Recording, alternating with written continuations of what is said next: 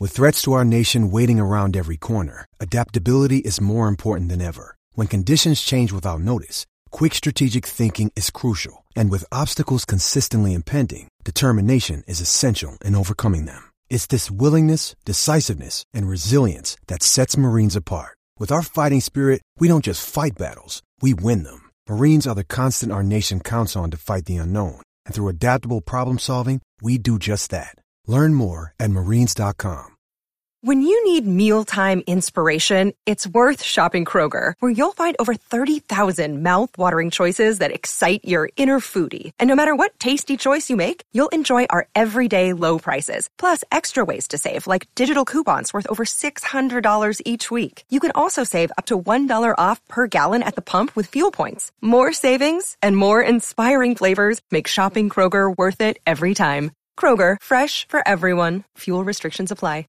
It is Ryan here, and I have a question for you. What do you do when you win? Like, are you a fist pumper? A woohooer, a hand clapper, a high fiver. I kind of like the high five, but if you want to hone in on those winning moves, check out Chumba Casino. At ChumbaCasino.com, choose from hundreds of social casino style games for your chance to redeem serious cash prizes. There are new game releases weekly, plus free daily bonuses. So don't wait. Start having the most fun ever at ChumbaCasino.com. No purchase necessary. VGW. Void were prohibited by law. See terms and conditions. 18 plus. Hello and welcome to the latest episode of the Brighton Rock Podcast, the podcast about the beautiful club within the beautiful game. With me, Russell Guyver, and my co-host Peter Marsh. Hello, Peter. Hey, Russ. And to slow it down, welcome back to Andy Bass, a regular contributor. How you doing, sir? Yeah, doing very well, thanks. Marvellous, excellent. Got your Albion hat on today. Very nice, literally. Yeah, it's been a bit cold today, so I'm still waiting for the heat. Well, the heating is on now, but I'm waiting for it to kick in.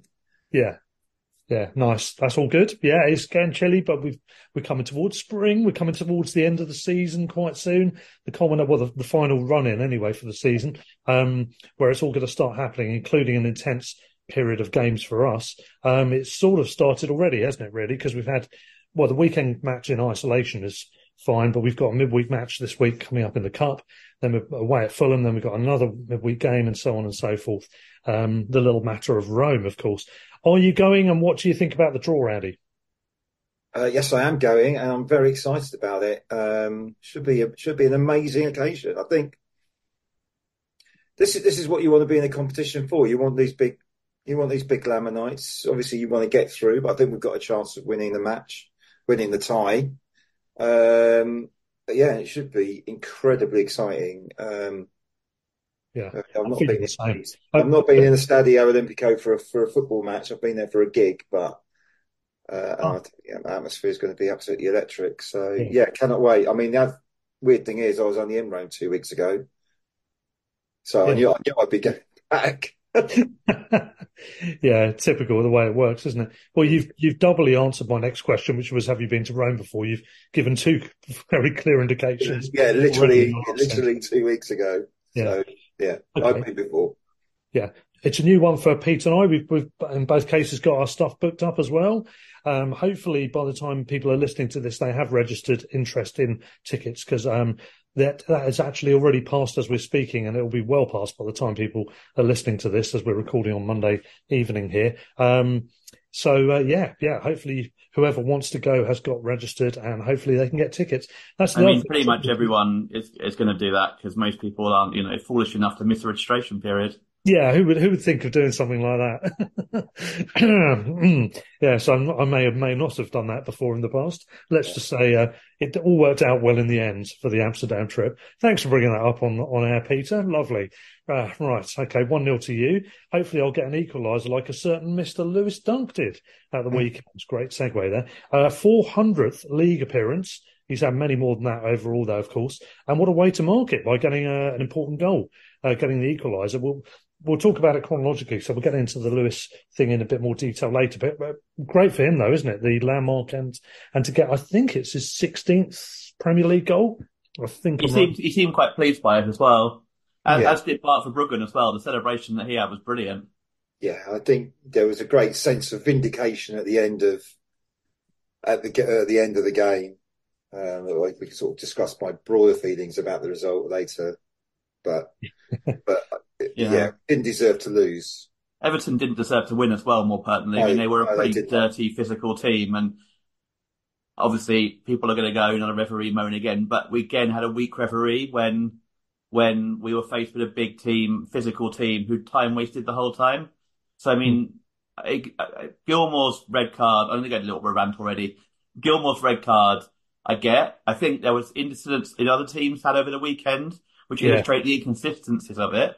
But I think if you go in for a tackle like that, you leave yourself open to getting a red card. The fact that the other two who didn't get red cards played for big six teams does always lead to the, you know, whole agenda for the big six. But, but my bigger issue with him is he didn't send off Tarkowski, who committed a number of blatant fouls after he'd been booked and before Gilmore got sent off and before the goal as well. One of which was a clear yellow card and would have been any other time. But for Yeah. some reason, having already been booked, he didn't book him again. And you could argue his booking was a, was worse than a booking because he flattened Welbeck. Yeah, They had two or three others as well where we had players like, I think Welbeck had one in the first half where he was running down towards goal and the guy tripped him from behind and he didn't book him. They kicked the ball away every chance they had. They time wasted every chance they had and he barely booked them for that as well. And he, I thought he was a pretty weak referee to be honest, which is not what you need when you're playing a physical team like Everton. Also, also there was a foul in the build up to their goal where Ferguson was pulled away from a defensive position by an opponent and Hmm. pulled to the ground, which I didn't see at the time. And to be honest, that sort of stuff goes on all the time. And personally, I wouldn't. I'm not saying their goal should have been disallowed. It should be allowed. I mean, it's a physical game, but given the events of the following day, really that I don't I don't see I don't see the difference. That should be that should have been a that sh- should have been a disallowed goal. But Yeah, I agree. If, But- if, uh, if Endo is offside and getting in the way of a defender, then surely if a defender's fouled in that situation as well, it should be the same t- the same thing. Yeah. I don't And, know. Hmm. and there's a bit Yeah, of a freak thought- goal as well. Bloody Branthwaite will hit that every time, about hundred times, and he won't score again. Yeah. It took it well. It was a good yeah. He did, but he won't. do The centre halves don't generally do that. It was a bit unlucky in that sense. It's, it's really unlucky because whenever you're featured on Football Focus, normally whoever that team or player is has a shit game at the weekend. So it didn't work for him. He was I mean, first. he up looked a very good defender, but yeah, he centre halves don't shoot like that into the top corner normally. But I mean, we are sort of getting ahead of ourselves to their goal now. Um, but before the game, I, I feared Everton set pieces. They, they've their players are fucking huge, and um, you know, and they create so create so few chances from open play. But you know, they they do some good work on their set pieces, and and they're pretty successful.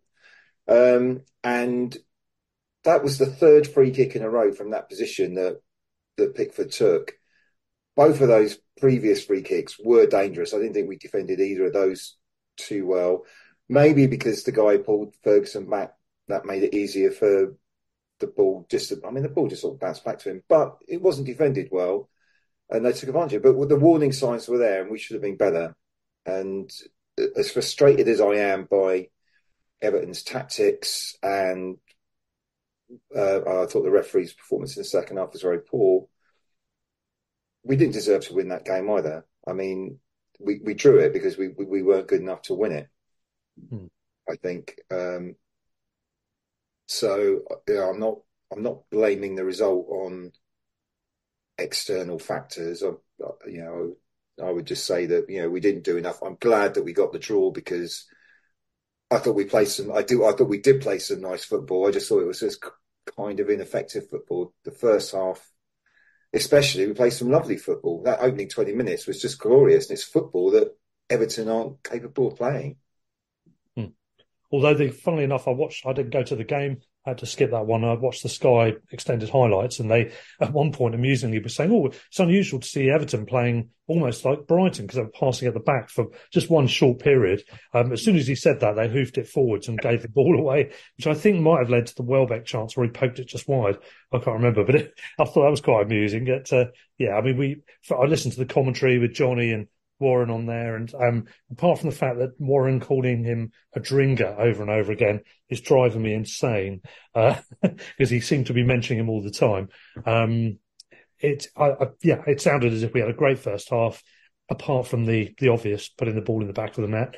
And it was also painfully predictable, wasn't it? The the tactics, um, the niggly fouls. That I mean, you would you all know a lot more about that than I would because obviously I've only seen the highlights, so I've, I missed a lot of the mundane stuff that that occurred during the game. But it's the typical Everton performance, typical lack of um, cover from the referees. Um, I did see they showed one with James Garner blatantly bundled someone over after 20 seconds, didn't even get a free kick for it. Um, we still had possession, admittedly, but we were passing it around in our final third. So I think we should be getting a free kick there.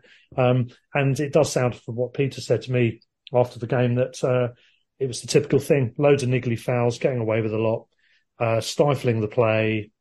Yeah, and, like, and then being dangerous. Another thing was like the going down and staying down in the hope that the referee would stop the game. One of the mm. particularly egregious examples when you know James Tarkowski blocked, blocked a shot, not with his head. I think it was with his chest, his body. He went down, and like it was a good attacking position. We were mm. just outside the penalty box. Um, and a, an opportunity to get the ball into the box. Obviously, they they had a, a man down, but it wasn't a head injury. It was not serious. He was just winded, and the referee stops the game. He lay down, yeah, in the six yard box, didn't he? Pretty yeah, much. Yeah, and it takes it takes a lot of choice. Yeah, and it, and he wasted a lot of time. Sean Dyche wants to know whether the extra time came from. This was one particular because it it took him about uh, ninety seconds to two minutes to resolve this absolutely farcical situation when there was nothing wrong with him whatsoever. And then they kicked the ball right back up into our half as well afterwards. Yeah, I was just we had no advantage whatsoever. It was just insane. And there's typical the typical fouling uh, where, where we were winning free kicks. They're screaming and shouting, and Dyche is on the touchline remonstrating. Again, there's one one moment with Garner. There was another one with McNeil where they picked the ball up. I think Garner's going to thrust it down doesn't do so, and then but then rolls it away, which I thought people were getting booked for earlier. Only uh, our players, the same thing. It's all only our players seem to get booked for that. But exactly, yeah. De Zerbi gets booked for that. He got booked for the incident where Tarkowski should have got a second yellow, yeah. which was a blatant yeah second yellow, and yet yeah. Dyche is all over, shouts, mouthing off all bloody game, and doesn't get a yellow card.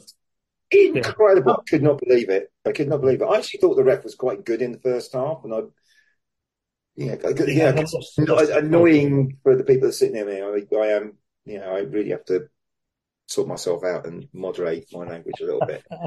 um, but I thought he was all right the first half. It was, it was good. And then he starts, to, and then like literally like a minute or two in, he clearly lost control of the game.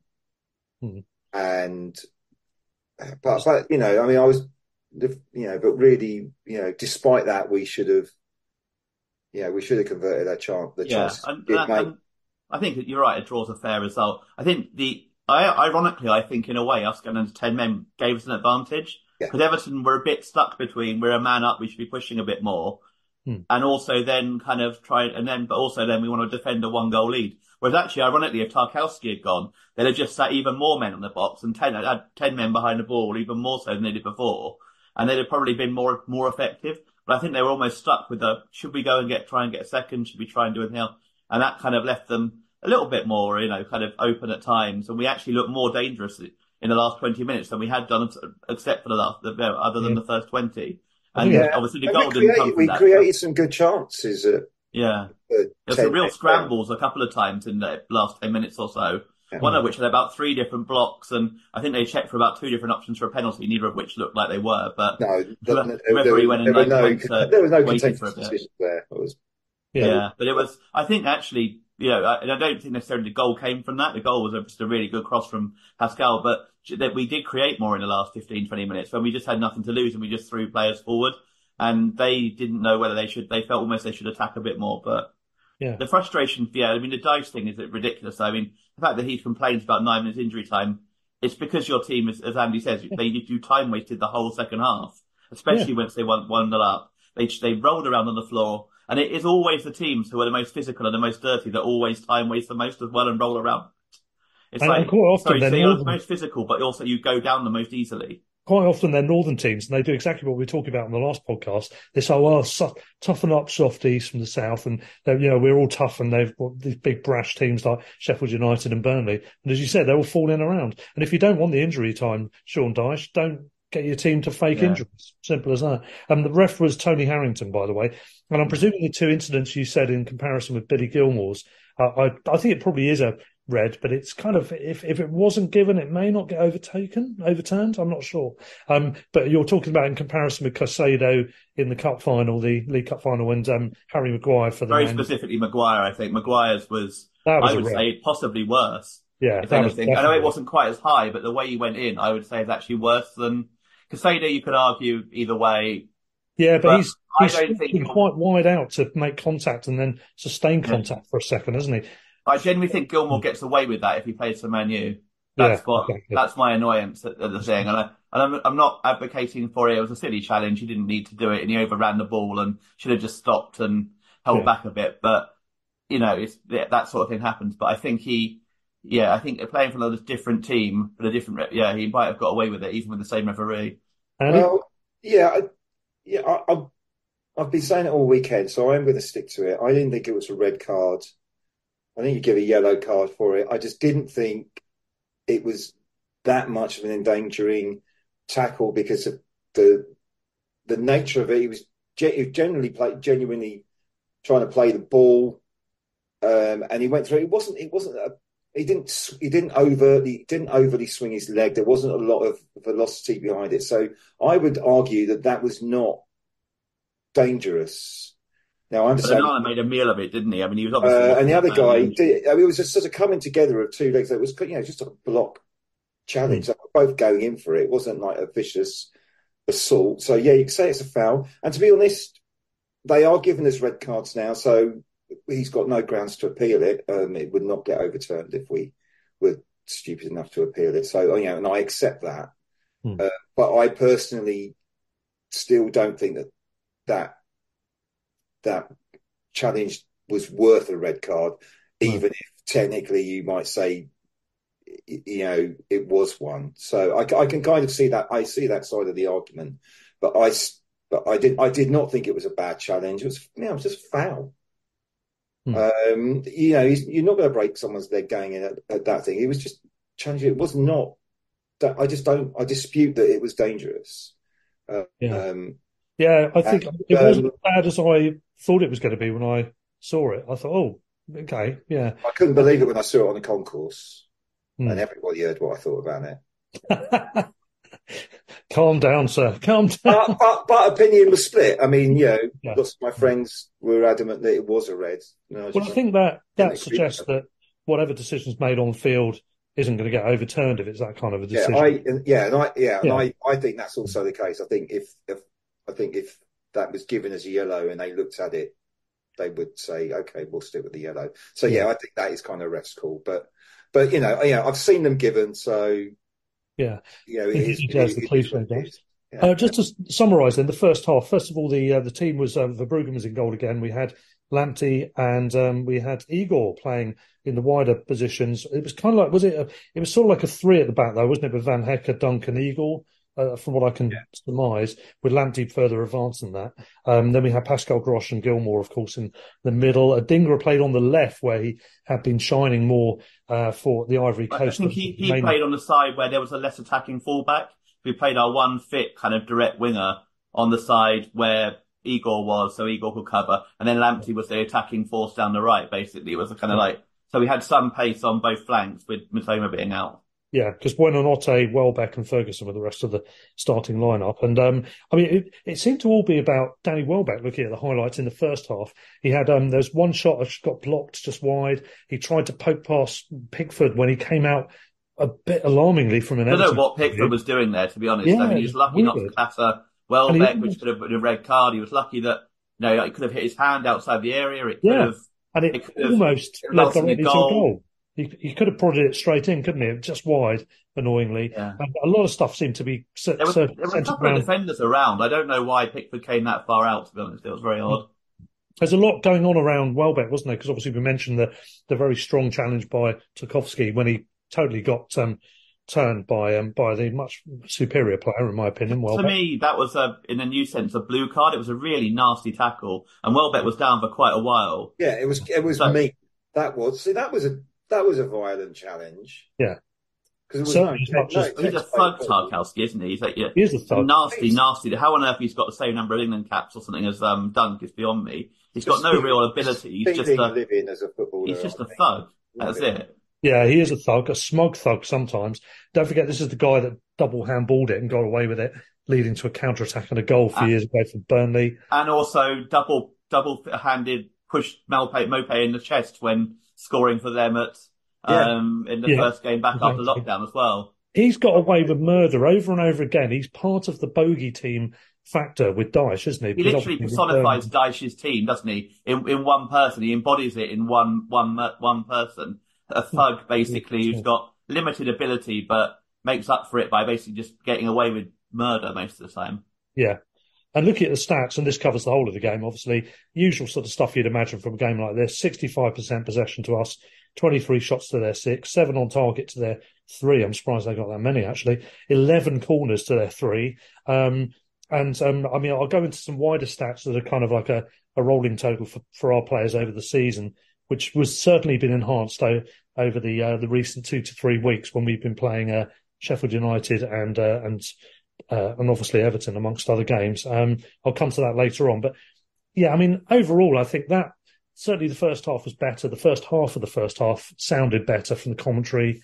Um, we were dominant. We looked fast and flowing, and yeah, it's just not But we going. didn't get that goal, and that's Second half, the issue, isn't it? It kind of unravelled a bit, and it it typically dashed, didn't it? I think that's Yeah, what. Yeah, we, we we went down to their level, sort of thing, didn't we? And kind of Yeah. Yeah, I think I think we did get dragged into it a little bit because I thought that opening twenty minutes was was great. It was just beautiful football. We were just passing it around, um, particularly. and the, you get a goal then. Different Yeah, games. the move the move to set up the I think the first Welbeck chance where it was kind of like the well, sort of like the far post from me, um, when he was sort of going going towards like the the, the east side of the goal. Um, but uh, it did it did I think it was either saved or deflected off someone. I think it deflected. So one that we just Yeah. couldn't quite poke past the keeper, isn't it? Yeah. Yeah, that was a brilliant move. take. But that that move started on our six yard box, and it was just that ball glided across the pitch. It was really, really, really nice, and um, and there was a lot of that. We went used to Ding, uh, Dingra a lot. Um, Yeah. And uh, I think the final ball could have been a bit better from him today. I think we, we um, on Saturday. I think we really missed Midsummer. I think having both of them makes a big difference. Um, as good as Lamptey is, he's not.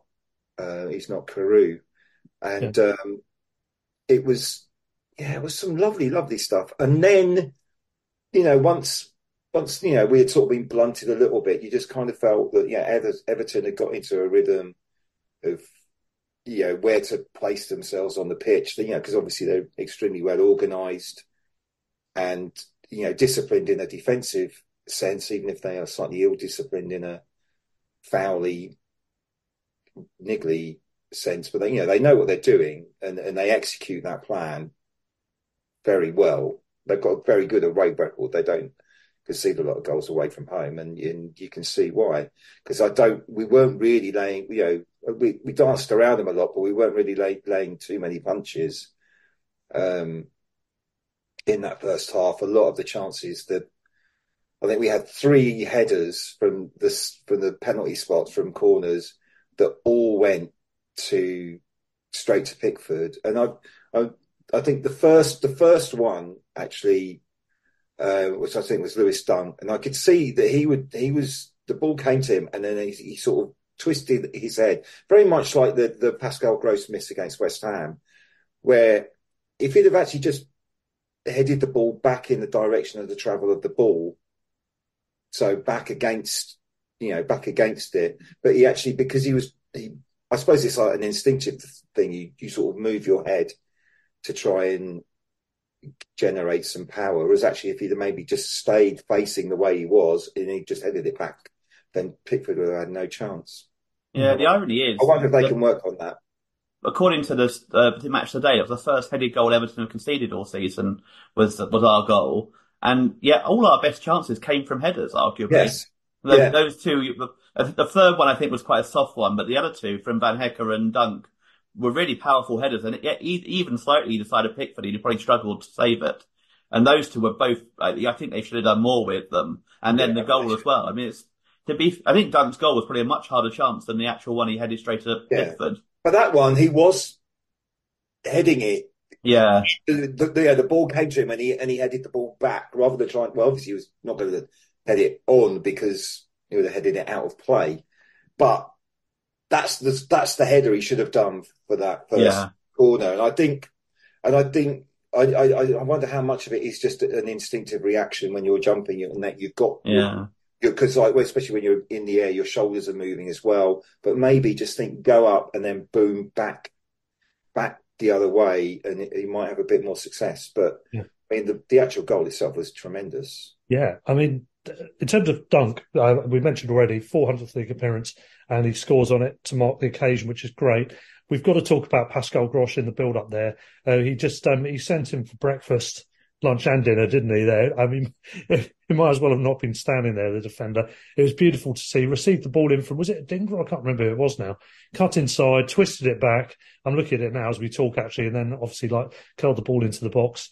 Dunk gets between two defenders, heads it in. Beautiful. Bish Bosh. Point had, The Cross had to be perfect because, I mean, as we were saying, they've got yeah. so many bigger players than us. It had to be probably for one of the, one of the centre halves. And yeah, I mean, it was a, a brilliant header. Um, also, just as importantly, brilliant header off the line from Tariq Lamptey. I mean, that oh. was insane. I'd given yeah. up on that. It's a superb volley. To be fair, they had only really two chances, Everton, all game, or two decent chances, and both of them were really good hits. The yeah, to be honest, that was the best. That was the best chance of the game. Um, and, mm. and, they created it. It's a better chance than, than we created. I don't know. It was on the volley though. It was quite a tough one to. Yeah. To, yeah. They weren't necessarily that high on XG. I'd have thought both of those two. They were yeah. both kind of quite difficult ones technique wise. But I mean, yeah, he hit it brilliantly, and I mean, I'd given up. Yeah, they weren't actually. 0.29 XG. Yeah, so it's not huge. They're not. Whereas I'd say Dunk's header from the first corner from the first half would probably be higher than that. I don't know what what sort of level it would be, but um, but yeah, brilliant from Tariq Lamptey. What a that is a goal on its own. You know, it's yeah. worth a equivalent of scoring. He was brilliant, and it's ironic the smallest man on the pitch, and uh, he was the one who headed off the line. But yeah, it was hit with some force, so he needed to yeah. be quite strong in that. In that, I was going to say both. both could have taken his head off. Yeah, both Donkey and Lamptey there um, saved us from coming away with no points as a result of getting the point. Um, we're recording this on 26th of February. It's exactly six months now that we've been unbeaten at home in uh, in the league or in any domestic competition. Um, the only other game since the West Ham 26th of August match, of course, was the Athens match uh, in Europa, which uh, caused no harm in the end. So um, that's another little um, landmark as well. Um, in terms of, um, I'll, I'll, come on to player player stats for the season later on. Final word on this before we welcome in Phil Annett uh, for part two to talk about the FA Cup. Player of the match for you? Who would you go I, with? I thought it's quite tough because I was going to say about about the subs as well because I thought this, we struggled a bit, lost momentum a bit with the subs coming on because most of them have or just coming back from injury or just haven't quite recovered from injury. In a, in a case of Estupiñán, who's never not quite hit the same level since injury, and I think that's the problem. We've got too many players at the moment who are just coming back from having been out for a while and there are attacking, a lot of them are attacking options. So we lost a bit of momentum going forward with the subs. Um, I think overall, probably Dunkey, probably because he's got the goal, had a solid game. I thought Verbruggen had a really good game as well. Nothing he could do about the goal. And he's, he looks more dominant. He caught a few decent ones off his line and he, and his, his distribution's getting better. I thought he had a really good there game. There was one good moment for Verbruggen near the end of the game where I think it might have even been when it was one all and Everton had a rare attack. Um, and there was a ball, it looked like it was going to go out for an Everton corner, which would have given them like a very good opportunity right at the death. And, um, and he sort of, and he busted a gut to make sure that, it, that he got on top of it and he didn't, and he stopped it, which I just thought was a really good effort. Mm. And it was an important one because it would have, I think it would have been like a innocuous yeah. Where it just sort of re- all rebounded off our. Player. Yeah, I think I think he looks I like thought, yeah, I thought he was good as well. Yeah, hmm? I thought I thought he was good as well. I like. I, I, I hope he gets a real run because I think him and Steele constantly changing isn't necessarily the best thing. I think if, especially at his age as well, Steele maybe isn't so hard for him, but at the Bruggen's age, I think he he needs a bit of consistency. I thought um, Van Hecke had a good game as well. Another one, as, as always, he seems to be very consistently having a good game. It's all very good. Well, we got we got we got the point. I'm happy with that. Everton, of course, got um, got the uh, five points, uh, the one from the weekend, and the four back from their ten point deduction. We'll probably talk about that a little bit more uh, later in the pod. Um, but we're going to uh, have a break there, and then we're going to welcome Phil Annett in to talk about the FA Cup because the Albion, of course, next up are playing away at Wolves. So that's coming up in the next part.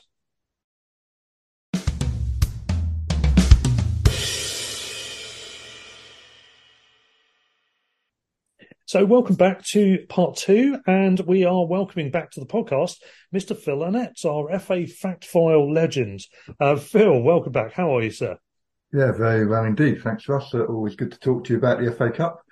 Yes, and what a round we had. I mean, it's not always the most exciting round overall for most neutrals, is it the fourth round? But when you get a team such as Maidstone United, who are sort of in the playoffs in National League South, um, I think it's you'll, you'll tell me the details, but it's been a long time since a team of that level has got to the stage that they've now achieved by pulling off by far and away the result of the round, winning away at on form, on fire, high flying championship side Ipswich. What a result that was! Yeah, outstanding. Um, and uh, you know they took their chances when they had them, and they rode their luck as uh, anyone needs to do. Um, they only had two shots on target and scored both times. So it's pretty impressive stuff. And yes, they are the uh, only the second team below step five to make it to the last 16 of the FA Cup. Um, Blyth Spartans were the last club to do so back in 77, 78 and people of a certain age still have fond memories of that FA Cup run. Um, and yeah, it's fantastic to uh, see them still standing. Um, they're up against Coventry City in the uh, fifth round. So having beaten one championship side away from home, they're going to feel like, why can't they do it again? And uh, that itself would be FA Cup history in the making if they were able to do so. It'd be the lowest ranked club ever to make the quarterfinals of the competition. So, you know, it's going to be exciting tonight. It's either going to be really close and tense or, you know, there'll be once bitten, twice shy from the championship side. Yeah, definitely. Yeah, you can't help feeling that they can't have the same stats as last time and get through. They've got to match Coventry more than they did Ipswich, really. I mean, what was it, 30 odd shots to two or something, wasn't it, in the, in the end? Something insane like that. Yeah, I mean, it's crazy, crazy stats that you see once in a once in a season, once in a decade. Maybe. Their goals were both brilliant. That first goal, yeah. the, the ball through and the finish were insane. I mean, the, the ability there was was fantastic. Yeah, there were no there were no defensive errors or goal line scrambles yeah. or balls bouncing off someone's hip or anything. This was proper, you know, championship at least, and probably Premier League standard goals there, weren't they? Really well taken. Yeah, and Coventry will be very wary of that, obviously, having seen how well that they were able to break away. And uh, obviously, still fresh in the mind of Coventry fans will be last season's defeat to Wrexham. You know, so they yeah. were already knocked out by a non-league club last season, so they won't want a, a double. And, and, the older fans will still remember with bitterness the Sutton United defeat yes. uh, back in '89. So, you know, the, these uh, wounds are a very long time to heal, and uh, yeah. you know, they do not want those reopening. Yeah. Uh, what I like about Maidstone as well, George Elokobi's been brilliant, hasn't he? A real personality, a former sort of like high level player, but he's uh, he's come in at, at that level of management and he's doing a really good job. Seems to really be firing them up with passion and belief and heart, which um, is part of what's going on with them. And also, guy, the guy Corne is it that scored the second goal is the most old-fashioned looking person I've ever seen in my life. He's got he's got a, a World War II haircut.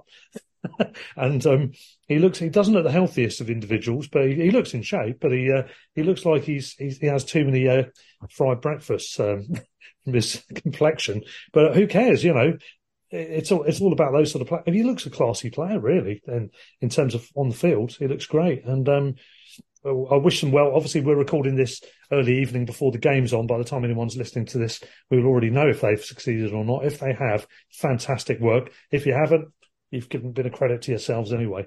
Um, what are the the rest of the um, the previous round then, Phil? What did you make of that, and what do you make of the upcoming fixtures uh, this midweek? Um, it's well, midweek is one of the things to comment yes, on, isn't it, as well? A break of tradition, yeah. Yeah, very unhappy with the state of affairs with the FA Cup as it hits the fifth round. Yeah, I thought you not might only, be. Not only getting into uh, midweek fixtures, but also one one-off matches, no replays. Hmm. You know, all the things that make the FA Cup different and special from other knockout competitions, and it's all been diminished and unfairly as well. It's uh, you know, it doesn't it's not it's not the cause of fixture congestion. Uh, FA Cup replays. It's uh, it's just something that seems to be unwanted by the the owners of clubs at the top of the pyramid, and FA feel the need to sort of kowtow to those demands to keep them interested in the competition. But we are where we are, and uh, yeah, we've not seen many shocks in the uh, FA Cup this season. Um, aside from Maidstone United, who are obviously outstanding, no, there's only been one Premier League side knocked out by a non-Premier League team, and that was West Ham back in the third round, losing to Bristol City in a replay.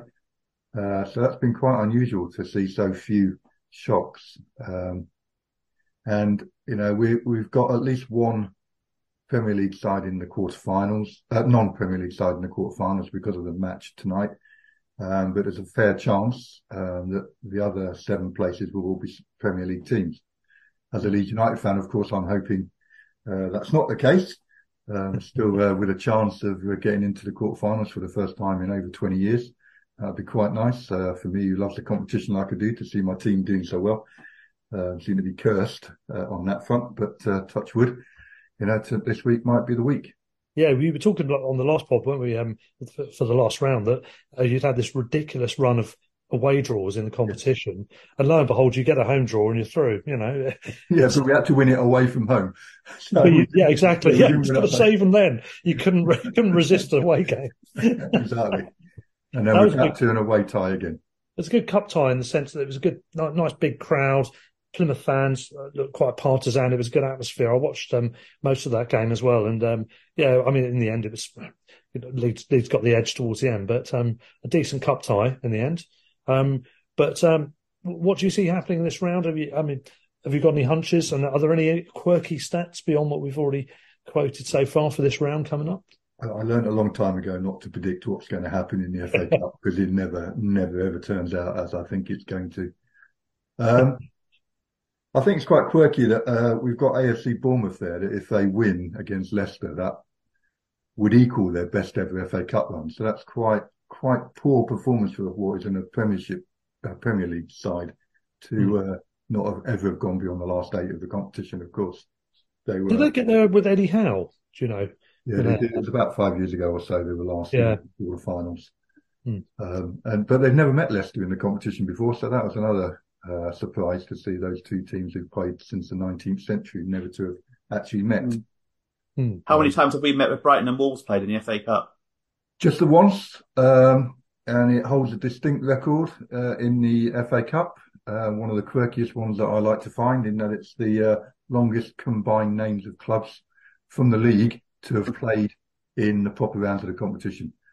Um, Yeah. I think Wolves also played Kidderminster Harriers, which I think matches it. Um, there was a, a couple of teams from the in the um, qualifying rounds who have a much longer combination than the 43 letters that your two teams make up. Um, but uh, yeah, that's my quirky little stat about uh, What was the score? Sorry, What was the score when Brighton played when we played Wolves? uh, Wolves won three two, I believe. So revenge should be on your mind to try and get that back. It's been all I've been thinking about for weeks. Yeah, you can tell I'm I'm really really angry about it, I can tell it's simmering under the having surface. not uh, not known it happened just. Just waiting for it to come out. I can see that. Yeah, it's going to be an interesting game. I, I rate Gary O'Neill. I think he's doing a good job. It's going to be a tricky fixture. Um, we've been away from home in all three rounds so far, and I don't know. Uh, I suppose there must have been a number of times that people have gone the whole way through with um, drawing away games at each of the rounds where there is a home ground involved. Um, but I've, I've got a funny feeling if we do get through, we're going to get another away game. It might be one of those. Could be a Leeds. You never know. They're going to be drawn at home all the time, aren't they? Maidstone away. yeah. Maidstone would be nice. Yeah. How- How'd you I don't want to prefer try and get into that. I think it'd probably be quite be a massive fight for tickets. Quite possible. It'd be quite funny to go from playing Roma home to Marks Maidstone away though. That would be a an interesting kind of jump in a in the space of like three days or Yeah, we, we have got to beat Wolves first, though. Pete. uh, I've got to say yeah, that it'd be a tough game. the the three two victory to, to Wolves sounds rather prescient. to me. I, I think this is going to be a.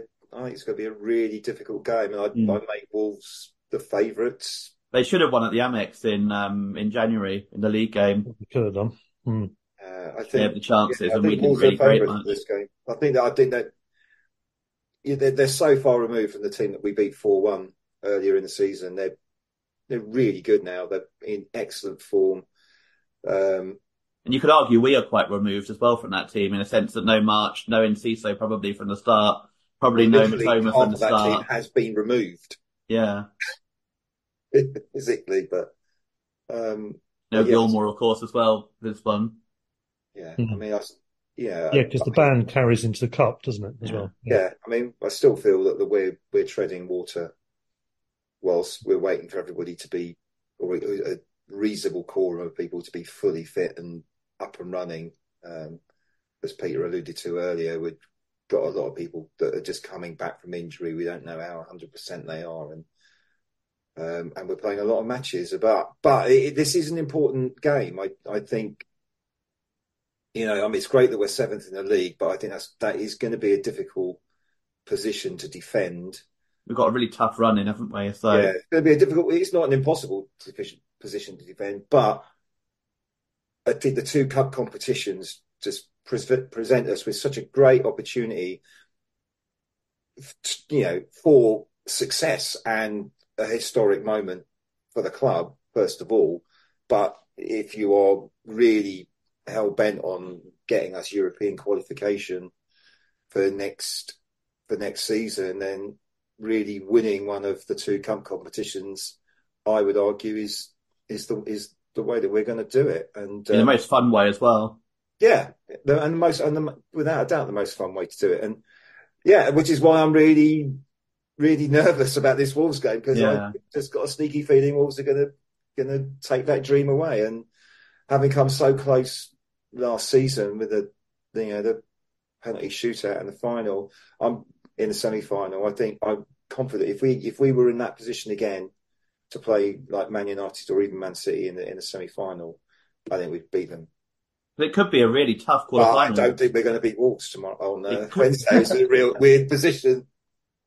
It could be Yeah. a really tough quarterfinals because Well- there's some really big teams who are playing teams who aren't so big. So it could be a really, really, um, yeah, interesting for the top level quarterfinal with obviously Coventry and then potentially Bournemouth or Leicester because Bournemouth struggling a bit at the moment, but everyone else is probably going to be top half or at least 11th or whatever if Chelsea get through. Phil, what, what sort of Chelsea do you think you'll face tomorrow? One a bit Well, down after yesterday or one desperate to kind of like compete in the one competition they've really got left? Well, I was pleased how yesterday's game went. For them to have gone 120 minutes and then lost it at the Yeah. death was uh, both soul destroying and sapping of energy. Yeah. Of course, they've got a deep squad and who knows what team they're going to put out. Maybe they've learned a lesson about playing with kids. I don't know. Maybe they'll put the kids out. Um, I think we've got a, Leeds have got, you know, no, nothing to lose. Um, it's a free hit for us as always in these situations. We've never beaten Chelsea in the FA Cup, so that's something I would like to see put right. Hmm. Five times we've faced them and lost every time. In fact, the last time we we met was in the cup final in 1970. Um, interesting stat about that. Well, I say interesting. It's uh, it's the last time two teams met in a cup final that had never won the cup before. So, Oh, right. yeah, so we've now gone over what 54 years since uh, since we've had a final where both sides are yet to have lifted the trophy. Yeah. So that's the last time. Well, that's Oh, I'm Brighton thinking- v Maidstone in this year's final would be like that. That is, That's exactly what I was going to say. that is an incredible stat. It is, isn't it? Yeah. That is- It's, it is hard to imagine. And, and funny enough, the, the previous one was Leeds Liverpool in 1965, which uh, Right. again is a bit of a shock that Liverpool hadn't won it up until that time. Yeah. Like the fourth or fifth best team in the competition's history. So, Yeah, it really wow. is. Well, in terms, think- sorry, go on. Yeah. I was going to say that match was watched by 29.8 million people, I think. So I don't know whether we'd expect to get the same kind of viewing figures on ITV4 for this fifth round tie, but uh, should be interesting if they can give it a go. Mm, Yeah. In terms of, um, I mean, obviously, if, if we get through, if Leeds get through, in both our cases, we'll be we'll be hoping that there'll be some nice, horrible clashes between some of the big guns. Obviously, kind of filter them out a little bit, and then, as you said, get get a Maidstone or maybe a Bournemouth or something like that. But got to, as, as you said, we've got to get through the round first of all. Wolves is going to be difficult. I agree with you, Andy. I think that's going to be a tricky one. Our record overall against them, of course, is pretty good. I've got the head to head here actually. We in all competitions we've won 19, drawn 15, and lost eight. So not too bad. Um, but they are trickier in the recent couple of games. They are, although they were pretty poor yesterday against Sheffield United. That's the one. Yeah. Made me think maybe that you know it's, it's, they're not quite the. You know they were. I thought they they were very lucky to win yesterday. Mm, and they had to play later than we did, obviously, as well, which is quite nice from our point of view. Yeah. Uh, in terms of Wolves, have they? Uh, what's their record in the cup? Um, Phil, do you know? Have they? I, I, don't know if they've won it or not. I think they probably have, haven't they, at some point? Yeah, several times. Off the top of my head, I think four times. Yeah, yeah, but not not since 1960. Mm. So, but not since the Billy Wright era, sort of thing, around that sort yeah. of time. Yeah, pretty, pretty strong. 2019, it could have been Brighton Wolves in the final because both of you were beaten semi-finalists that season. So yes. I mean, they were two, they were two up, weren't they, against Watford and, and yeah, exactly. threw it away. Yeah. yeah, I bet Watford wish they didn't throw it away. yes, that, that was, that was six 0 final, wasn't it? Or yeah, it was. Yeah, that was a disaster for Watford. But uh, no, it's like you. I think did you play Sheffield United earlier in the in the competition this season? We did, yeah, last round. That could have been last season's final. So you seem to be setting a little bit of a trend here. Oh, see, I wish that was last season's final. That would have been brilliant. Same result. We have been scoring a lot of goals actually in this competition. I know earlier in the in the comp, Aldershot were top of the pile, weren't they? With their massive scoring, including that that wacky was it seven four at yeah. yeah, where they were seven 0 up. Um, we've scored. Obviously, we've got um, we've scored free free scoring at Stoke and Sheffield United. Um, obviously, if we don't get through our fixture this midweek, we won't end up being top scorers. But what what's the uh, what? Do you know what the overall record is for numbers of goals scored in one tournament? Sorry, I'm putting you on the spot here. If you haven't got that yeah. to hand, don't worry. But the, the, the, highest score is, I think, 40. So you've got a long way to go to get anywhere yeah. near that. But that well, aren't we close to the top of that? Because when we, when the year that we ended up not being, having to qualify because we weren't in the, yeah, we won like 10 0 or something in the first yeah. qualifying round. And yeah, you had nine games and you did score a lot of double figure get, uh, results on that run. Yeah, but yeah, you, 40 is the most that I'm aware of um, yeah, that's going to be tricky. yeah, Imagine that happened these days. The team forgot to register. I know it, it, it's not happened for a while, but it has happened more often than people realise. Really? A dozen, a dozen times or so over the time. Wow. Oh man, magnificent! Well, we, we're going to break off for our FA Cup part. In part three, we'll talk about on any other business, a few other bits to chat about. Phil, I don't know, would you want to stay on for that, or you got to? I've got to go. Um, I, yeah, well, very quickly then, just just give us your uh, your contact details. Well, not contact details, your uh, follower details on your, online. Your home address and your your mother's maiden name. yeah, I'm a bank bank details as well. Is that what you want? Yes, yeah, pet, um, pet's name and all that. Yeah yeah, no, uh, uh, I, I, run a couple of accounts on Twitter at FA Cup Fact File for that competition, the FA Cup, and at FA Vase Fact File for that other national competition. And uh, you can go through the FA Cup Fact File one to uh, read my previews of the fifth round. Plus, I've done a special blog on the 11 non-league clubs that have made it to the last 16 in the competition in the past uh, that Maidstone have achieved this season. Oh, wow. Fantastic. That, that sounds like a good read. Really good, yeah, yeah. Uh, thanks for joining us as always, Phil. Yeah, thanks Looking much, forward Phil. to, uh, we might get you on again if we, we, continue our interest in the cup this year. Possibly, if there's some some reason to get you in later on, we will do. But if not, I'm looking forward to next year when it all starts again and you get how many is it that enter at the first uh, from from the off? Well, you, you, you in that extra premier round, you have um, over 400 clubs uh, competing in that first round, and 730 odd in total take part in the competition. Yeah. Incredible. And and many more would love to. Yeah, exactly. Yeah, of course, there's plenty more would like to and can't. And I mean, that is the beauty of it, isn't it? That that's the real the real heart of this competition for me. I, am I'm, I'm with you 100. percent I know that's where your passion lies with those early rounds, and uh, it really is great. I love watching all those games when someone like Mansfield or um, or Cheltenham are the giants to be killed in in an early round, or even before that with the non-league. You know, there's various stages you go through, and um, it's it's great. It's always great to see. So excellent. Well, until next time, Phil. No, forget to put your entry in again, and then you'll better experience it for real with Brighton. yes, I'll, I'll, get on to Tony Bloom, get him to screw that up for next season. It'd be brilliant if we did it as, as winners. Imagine we won the thing and then forgot to enter. That'd be even funnier. we wouldn't care at that point, would we, really, if we'd already won Phil, thanks as always. Cheers. My pleasure. Good to talk to you guys. Cheers.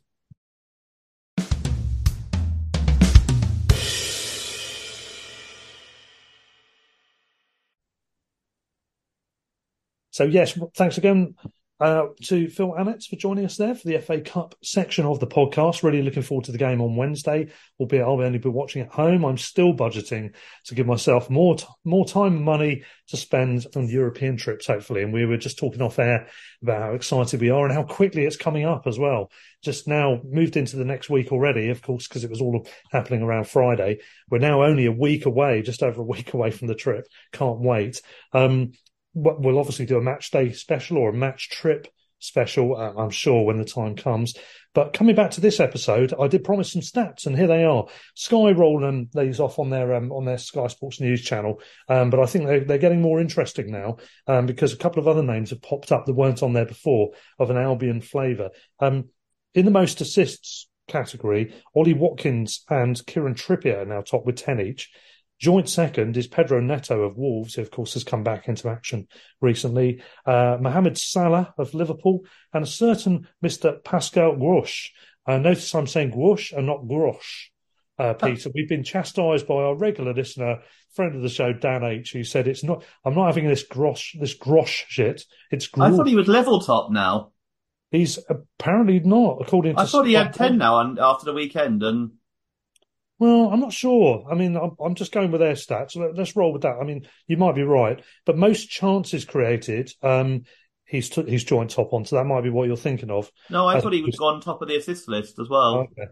Not sure, but on the chance creation list, Bruno Fernandes, one of my least favourite footballers of all time, is top with 74. Oh yeah, sorry, he's, he's one ahead of Pascal Grosch with 73, and then you've got Odegaard 66, Trippier and Saka on 63. In other categories, um, this he's been right up there for the whole of the season. Actually, Lewis Dunk on this one. Um, most touches. Rodri is way out ahead, two seven four three. Lewis has got two thousand five hundred and three touches over the season, which is madness. But Pascal Grosch is now up into third place with 2,464 entering the list for the first time. Trippier and Saliba behind them, a few hundred behind. Most passes, Rodri again is top with 2416. Lewis with um, 2296. Then you've got Saliba, and then you've got Pascal Grosch with 1961. And Jean Paul Van Hecke is on 1875 in fifth place, entering one of their stats for the first time. Not too bad, eh? Pretty good. But it shows, I think it's finally the stats are starting to reflect maybe a little bit more just quite the influence that Pascal's having in particular. Um, and obviously continuing to show in the case of Lewis as well. Um, they are still underrated, aren't they? Really, I suppose. Maybe this. I mean, not by not by us, I don't think, not by De Zerbi, because I mean, he's basically said Pascal is the first name. It's literally it's a team sheet with plus him, and, and Dunkey's probably next on the line. So I don't think that they're the two. Arguably, he doesn't ever rest, doesn't ever really give time off to, and so I would I would say not underrated by Albion fans, maybe by Premier League fans um, yeah. maybe by journalists, that sort of thing. But mm. I mean, yeah, they're probably our two most important players, aren't they? Yeah, definitely. These these sort of, as of after after the weekend's game, by the way, I don't know, I don't know how accurate they are, but um, certainly it does seem to. Yeah, Gro- suggest that. Grosh has definitely got ten assists now because he, he set the one up at the weekend.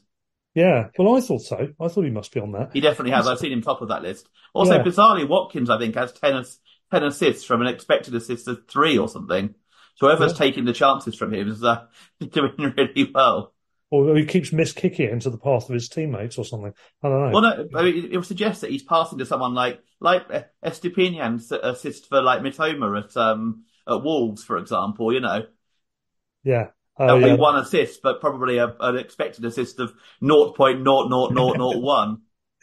yeah, I get it. I get it. Yeah, it's mad, isn't it? Andy, sorry, you wanted to come in on that as well.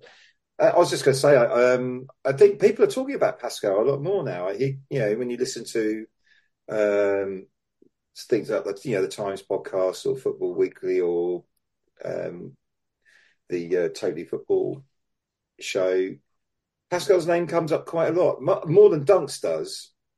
Hmm. And also, I think there's an appreciation of Dunk. I think um, the, the assist, just the assist ratio for Pascal is is crazy. He's got his germ. He's now being called up to the, the national side, Mm. and um, and and people like talking about how he costs like fifty p. just like you know, that, I mean, people like talking about like you know, pound, you know, best pound per pa- pound per. Yeah, there's a narrative to that, isn't there? Yeah, uh, yeah, and he's just and he and he's one of them. Like you know, three and a half million quid for like one of the best midfielders in in the Premier League. It's just crazy. Um, and you know, he's just he is just brilliant. We can't, you know, I mean, y- y- you know, two years ago I was saying he's too old and slow. You know, I, I've, I've looked stu- I've looked stupid after many of my football football um, comments, but I think I think that is by, by far and away the most egregious um, error that I've ever made in football um, analysis. I think I was just never been so happy to be so wrong because he's he's undroppable for us, and like you know, if he's not in the side, it's a massive, massive miss. And looking at that game at the weekend, you've got Grosh setting up Dunk, the two players we've just been talking about, summed it up. And also Van Hecke, as we earlier mentioned, had a good game in, in that match as well. Um, and yeah, those three are on those stats lists and they're, they're showing what they can do. And uh, it's, it's great to see. Um, speaking of the Everton game as well, well, not the Everton game itself, but the aftermath, um, they'll be disappointed having got so close to getting the win um, that they were forced into the more justifiable draw, as far as I'm concerned. However, as I mentioned earlier in the pod, they have actually got five points this weekend because the 10 point deduction has been reduced to six on appeal. Um, there was a general thought that that would probably get reduced to some degree. I've no idea if that's fair or not. Who knows, really? I, Well, mean, I mean, it makes the rules pointless, doesn't it? Really, I mean, it's it does a six bit. yeah. points when you've overspent the way they have over the years, and the yeah, the the, the general disdain they've had for the rules is kind of like, well, It, it's It's a- true. I mean, I think the argument was that they've got they got what was it one more point than Leicester did for going into administration, and that does at least kind of like negate that argument now, saying, well, you've got less of a points deduction than Leicester, so it's more proportional in that sense. I don't really know what the right amount of points would be. How do you how do you kind of quantify that? It's difficult. I think What- ten was right personally. yeah, That was okay. that's Fair quite enough. a big chunk of a season's points. Yeah. Six feels like it's two wins. It's not that much. They've broken the rules consistently over the years.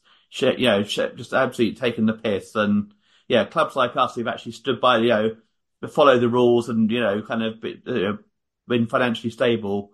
We deserve, and I don't think the administration ones are fair either. I think teams like Palace and Leicester got away with it massively over the years.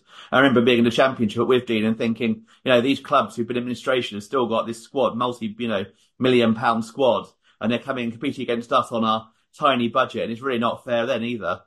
Well, I think Andy, the um, the toughest thing here this bit of news is for Forest, really, isn't it? Because both Everton and Forest still have the potential for points deductions to come for a separate scenario. Um, we don't know if it'll be um, a similar quantity of points deducted, if there is any at all. But at the moment, it's put Forest down into the firing line. They're just above the dividing line at the moment. Everton have gone up two places as a result. So the table at the moment is Sheffield United 13, Burnley goal difference ahead of them. Then the seven point gap to Luton on 20. There's now a four point gap from Luton. Well, they're obviously, they, they suffer as well with this decision. Luton, obviously. Luton are four points adrift now, but it's now from Nottingham Forest on 24. Brentford are on 25, but they've got a game in hand on Forest and Everton. Um, That's tonight, isn't it? They're playing Yeah. West Ham tonight. uh, Luton do have a game in hand as well, I should mention. And then Everton are, are now above, obviously above Brentford on goal difference because of the uh, deduction uh, on 25. And then you've got Bournemouth and Palace on 28. So, yeah, I mean, if you, if for, for a minute you imagine that Everton and Forest both get, say, five or six point deductions, that's going to put Forest right in the mire. No one was really talking about Forest before, but they're really in a very precarious position now, aren't they? Especially with Luton showing so much fight at the moment. I think, yeah, I, yeah. I mean, I, I kind of expect Forest to get a six point deduction now, rather than one that's going to be sort of appealable. If they, if they, you know, if the authorities feel they over-egged the Everton one, then so be it. I, you know, I personally think it's it's completely partial. I think ever the narrative about uh, how you know how Everton have been hard done by is completely bogus. I mean, I think that's exacerbated by the fact of how terrible they've been. I mean, they've cheated, but they've got nothing in return for it. Hmm. I mean, you know, I mean, man, yeah, and I, you know, I know there's the, I, and I under, I do understand the frustration. Well, what about Man City and Chelsea? I I completely get that, and those teams need punishing, but the cases are not the same. It was, it was a one regulation. It was clear cut that they'd broken it, and they'd admitted it, and I suppose they wanted some, you know, mitigation for that, but, but they'd done it, and you know, but they they hadn't benefited from it because they've spent that money really badly. Yeah. Uh, I mean, you know, the people they they shouldn't be angry at the FA. They should be angry at themselves for not knowing what a good footballer looks like. Hmm. Because because they don't buy any. You know, Yeah, I mean, yeah, that Dyche, Dyche, Dyche is keeping that. Dyche is keeping that team together. He's like they're very limited in what in what they can do. So he maximizes. Yeah. He Well, that, that's why Everton's rather like up themselves fan base. They've actually accepted Dyche, whereas like when Allardyce was there, one or two others, they they basically hounded them out because they thought they should play a certain way of certain style of football. But I think they've finally accepted now that their but squad's for the rest of not us, up to it. for the rest of us, it's just like turgid football year after year of them just occupying a spot in this Hmm. division. Now, it's kind of, you know, I mean, it almost reminds me of like Hughton's Brighton, but then, you know, we came into the Premier League with like no Premier League style budget whatsoever, a slightly more limited group of players. And we had to do that because we're basically just trying to, we're just trying to finish 17th first couple of seasons. Um, but you, but you can't sustain that. But I mean, Everton, just boring football all the time. It's just. Just, it's just, it's just, I don't know, just joyless sort of having to go at Everton here. But, but like, what is the point of Everton right now? You know, you've got some history. You've got, you know, you've got a big, you know, big fan base that turns up. That's very passionate. They were, you know, you know, when they actually did sing on Saturday, they were very loud. But it was they, but they were waiting until until they scored. Yeah, it- it's it is a trick, and, and it's just like, oh, isn't it sad about Everton? No, it's not. They broke the rules. You look at Luton; they're, you know, a team that suffered mad, badly from like, well, didn't they get a thirty point deduction? Yeah. they- Yes. Did. them out. Yeah. So, um, no, I'm not. I'm not having it. Luton, you know, Luton are within the rules at the moment. They're fighting hard, and this and this team has just decided to like throw caution to the wind. I mean, Everton's just an incredibly badly run club. They're now being, you know, I, and I, you know, I do actually fear for their fans because now because I think whatever's going to happen with this seven seven takeover, Hmm. you know, I mean, it shouldn't happen. They're not fit and proper persons. It does. I mean, I think that's why the league are dragging their thing. But Hmm. when they say no, Everton is screwed because seven seven have lent them loads of money, and they'll probably want that money back straight away, and they do not have it. yeah. So They're, they are a mess, aren't they? They really are in a mess. And I mean, it- it's not Dyche hasn't benefited from the players. You're right. And if they put the six points back on, because I don't think that's on him that they're they've got those the 25 points. They'd be on 31 already, and the, and that's playing attritional football. It's not what I like to see. I respect his ability to yeah, to get tune out of teams doing that because it's not easy, nonetheless. But it's it's just not enjoyable. And Oh, I'm not sure they'd be on 31 without that points deduction, to be honest. I think that galvanised them and they really kind of had a Yeah, good run maybe. after it happened. maybe, yeah, that might be true. I'm not sure they'd have had that really good run of three, four wins in the space of six games, whatever it was, without that. One thing for sure, Peter, and what Andy just said there about Luton. I mean, Luton must be so pissed off with this because they've, in the past, in a different scenario, as you said, had the 30 point deduction. Yeah. They're seeing Everton get 10 point deduction. Okay, maybe proportionally that might be about right. I don't know. They, I think they felt pretty aggrieved with the 30 points. I remember Oh, that. the 30 points was em- embarrassing. I mean, a football, football league should be ashamed so of they- themselves for that. They must be thinking, oh, good, at least some- we'll get some sort of comeback here. And then half of the comeback nearly has, has been um, Yeah, I mean, away, which the is whole really thing's an absolute farce, and they Yeah. the, it shows how badly run the Premier League is. And Everton fans have behaved pretty appallingly and moaning and that sort of thing, and the way they've reacted. And it's like, well, you deserve it. You you broke the rules. Yes, all right, you can point to Man City or whatever, but Man City are could yet still be given a huge point deduction. There it's an ongoing process, and just because Man City did doesn't mean you've got a right to break the rules, while the rest of us have stuck to it. Um, yeah, I think when when they eventually get round to adjudicating on the city, they- they're getting relegated. It's just a matter of how many divisions. Whoa, But- think so?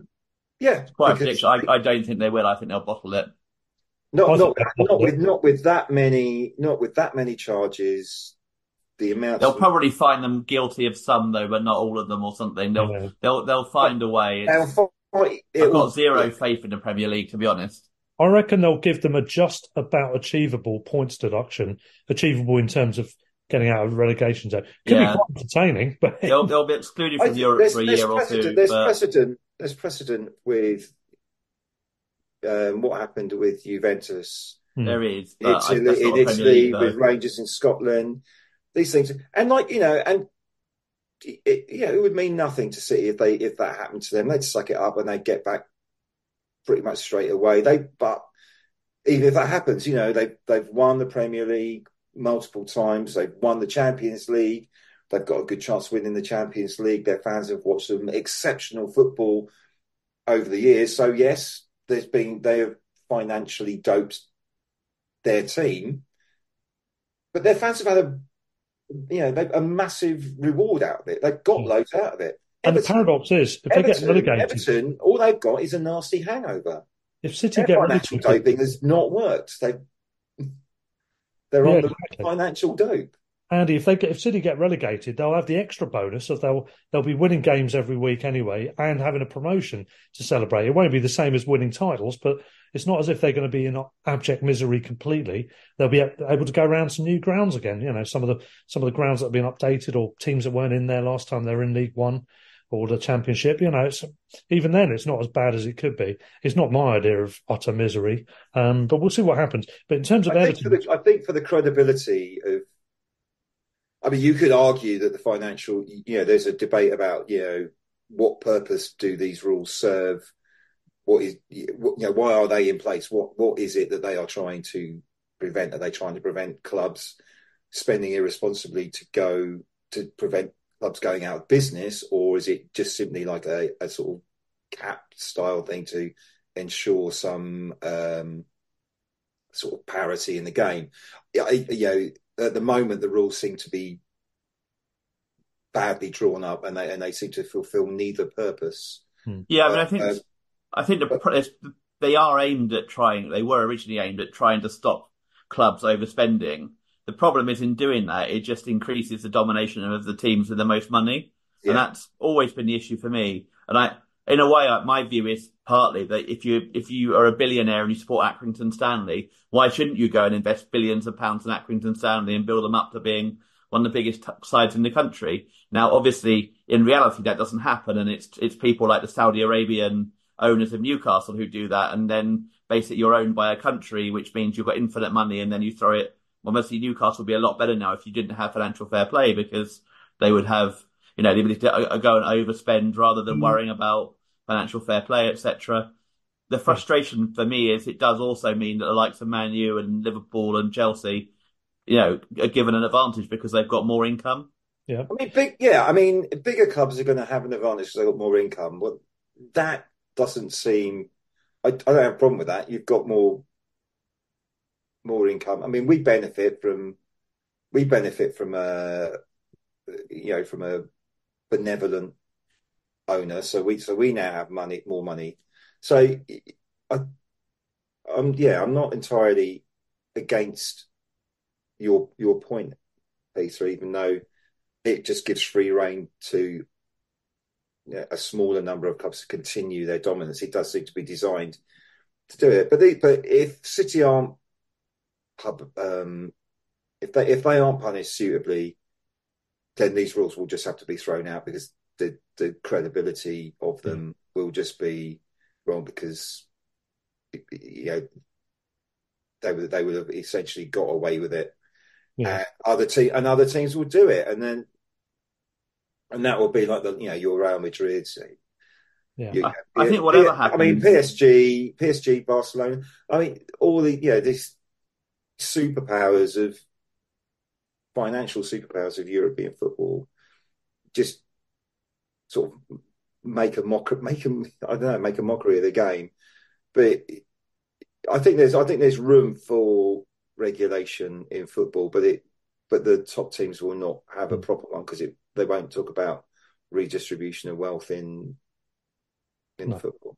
And that's Which, the problem. like, you know, in the NFL, ironically, it's there's a much better system, Yeah. which is more equitable, which gives more teams chances.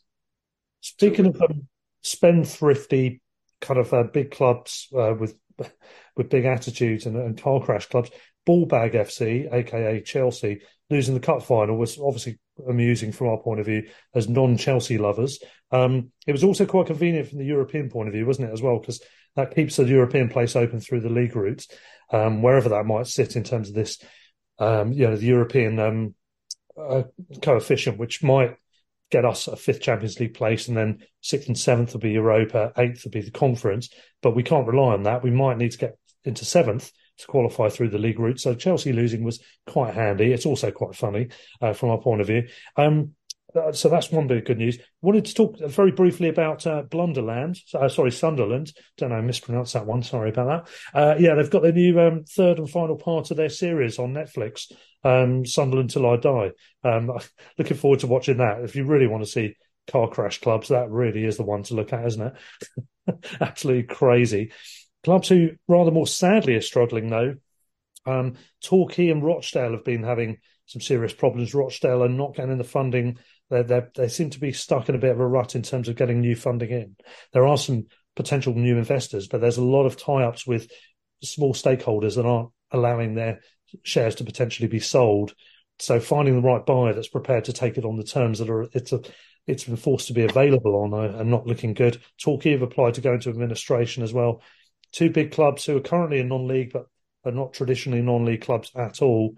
Bit of a worry there. Um, some better news in non-league though. Um, certainly not on the playing front. Worthing back-to-back defeats, which is a bit of a gutter. Braintree doing the bloody double over them. That was a bit of a nightmare. But, but for your old one of your old local teams, Andy and Peter, um, Barnet, some interesting and exciting news from them, isn't there? They're going to move back to well, almost the same site in Underhill, uh, general location, aren't they? What yeah, pretty much exactly where it was. Yeah, well, just... the actual proposed stadium that that Barnet wanted to build before the Tories first place. Yeah, turned it down. This is a new council, I'm presuming, because Kleanthous didn't get on at all with the the council at the time, did he? That was it was well, it was better on their part, wasn't it? Pretty much. Yeah, I'm still I'm still annoyed about it because it, it, it, was well, you know, Barnet historically has been very very conservative, um, and then in 1997 it became Labour, and then uh, and then the Iraq War happened, and it went back to being a Tory council, and the guy that was running the council was an absolute rabid anti-football hmm git um, who just loathes football. He wanted Barnet out, and uh, and, he, and and they got and they got their way. You know, that club has been there for over hundred years, and um, well, they built a school there now. So I hope the residents are really uh, happy with the peace and quiet that that will uh, give them. But uh, it's like the same short-sightedness of Lewes District Council and and Falmer Council and that sort of thing when and look at the money that you know Lewes has got out of Brighton being at Falmer. The number yeah. of people who go to Lewes before the game, after the game, never been really that much trouble in Lewes, if any. And the amount of money that's brought to the economy, and yet, you know, Lewes District Council, if they'd had their way, would not would have been nowhere near there. Yeah, so I think it's about maybe... wanting football types in the area, wasn't it? More than anything, in both cases, the they wouldn't, they wouldn't even allow they wouldn't even allow them to go to um, Copthall, where the where yeah. Saracens are now. Yeah. We'll even let that, but, but oh no, but we'll let yeah, we'll let uh, Premier League Rugby Club build a stadium there and kick Barnet out to Harrow. They're playing the Middlesex Senior Cup now. I know this is te- not interesting at all to our listeners, but that's all right. Well, it, I've, it I've my gears. I've seen them play a number of times. Underhill's one of my most visited grounds, uh, London grounds. Obviously, that tally has stopped racking up as then it's no longer there, as you said. It's a school now, but I've been to the um, Beehive as well, uh, the Hive, sorry. Um, and uh, it's not quite a nice little venue there, but it, obviously it's not, you know, it's not in Barnet, and that's the whole point. It's coming back to Barnet, mm. and it is for anyone that's been to Underhill. Um, you've got uh, you've got the cinema and a pub up on the high road there, and then just a short way along, tucked down slightly on the south side, isn't it, of the road, um, is where the ground used to be. And then just behind that, there's some playing fields and some green spaces, and it's Yeah. somewhere in there, which is where they're going to now develop. So just slightly, just slightly south of where the original ground was. I don't know how long they were at Underhill, but a number of years. But it's good. It's good news anyway. It's good news. About about hundred, about hundred or so years, or there Yeah. something. Yeah, I thought it must have been. Um, I'm going to have one final rant as well. I've, I've been watching the EFL highlights today, and um, uh, I've been this has been pissing me off for quite a long time. The Ronaldo celebration, which is the most pathetic, cringing, and horrendous celebration, as in the Cristiano Ronaldo, you know, his Siu thing where he jumps and turns uh, from one direction to the other and does that arrogant little pose that really is cringing. There's now a player who's actually a pretty decent player, Brazilian, called Ronald or Ronald. I think they were pronouncing it Ronald on the commentary, who's playing for Swansea. And he's doing the celebration. Obviously, he's playing up to the name, he's doing that celebration. There was a guy called Gabriel who scored for um, Blackpool as well. He was doing it. Um, I'm naming and shaming it because I find it repulsive. It's the most shit celebration in the history of football, and that's saying something. And why do people keep copying it? It's not your own celebration. Get your own idea. And you're not going to be, you know, not going to be praised by association with Ronaldo just because you score a goal in, you know, for for some team in League One and then just jump around like an idiot. Anyone else share my irritation with that type of thing? I mean, I'm not that bothered. If I'm honest. It is. It There- is a. It is a rubbish. It is. It is a rubbish celebration. Now, I'll, It's suitable for him, I suppose. there are far more annoying things in football. I don't know. That gets my goat a lot. that'll be it. That'll Um, be it. yeah, I mean there are worse things, of course, but I like to moan about all sorts, Peter. You know, keep it fresh. I like to like to vary your moans about various things. Absolutely, yeah. You can't just moan about anything. Keep it fresh, keep it interesting. Yeah, that's right. Yeah, I'll add that to my latest list. It might be goal celebration moans. We'll have to re- reprise cliche of the uh, of the week as well at some point. And um, difficult place to go is going well. Uh, we've got uh, Scarborough on the list now as well for some reason, and um, bizarrely Leeds hadn't been on until recently, um, but they're, they're in the list as well now. We're up to about sixty five, I think. So that's Given going- given a train strikes, Roma could be a difficult place to get to rather than. Uh, Yes. Yeah, yeah. For anyone that doesn't know, there's um, there's supposedly going to be quite a lot of uh, industrial action. A general strike is being described um, across the Rome area uh, on the eighth, which is the Friday, um, which is when people will be, a lot of people will be travelling back, me included. Um, I know some of you are staying longer, but for us, us proles that have got to get back to work, you know. Um, it's it's going to be hopefully it's not going to be as much of a problem as it might be, especially as I've got to go back to Milan to get my return flight as things currently stand. But we'll see see what how that works out. Fingers crossed. And that is of course just next week. Um, and yet, despite that, we've got to get another um, game out, another two games out of the way. We've got Wolves on Wednesday, FA Cup. Any thoughts on that? I think it's going to be tough. As we've already said it, haven't we? Really? I, I agree with Andy. I think Wolves are favourites with us having so many games and still so many injuries. It's I got to be Wolves settled the on the day, and being at home. It's got to be settled on the day, which will be a, a good thing in this case. I agree with Phil about you know you don't want to disrupt the tradition. Yeah, but we can't afford a replay. not at the moment, not for us. Ignoring the fact I have no idea when we'd actually play it if we did have a replay. Exactly. Um, and yeah, it's going to be a tricky one. And then Fulham at the weekend. Um, so Andy, your thoughts on those games? Well, both difficult games. I mean, we've got we've got three difficult away games in just over. You know, just Difficult over- places to go, Andy. Um, yeah, so a lot of travelling. um, yeah, uh, Fulham's going to be tough, um, but they're but they're a hit and miss side. But you know, some weeks they're really good. They you know they beat Man United this weekend and deserve to win it.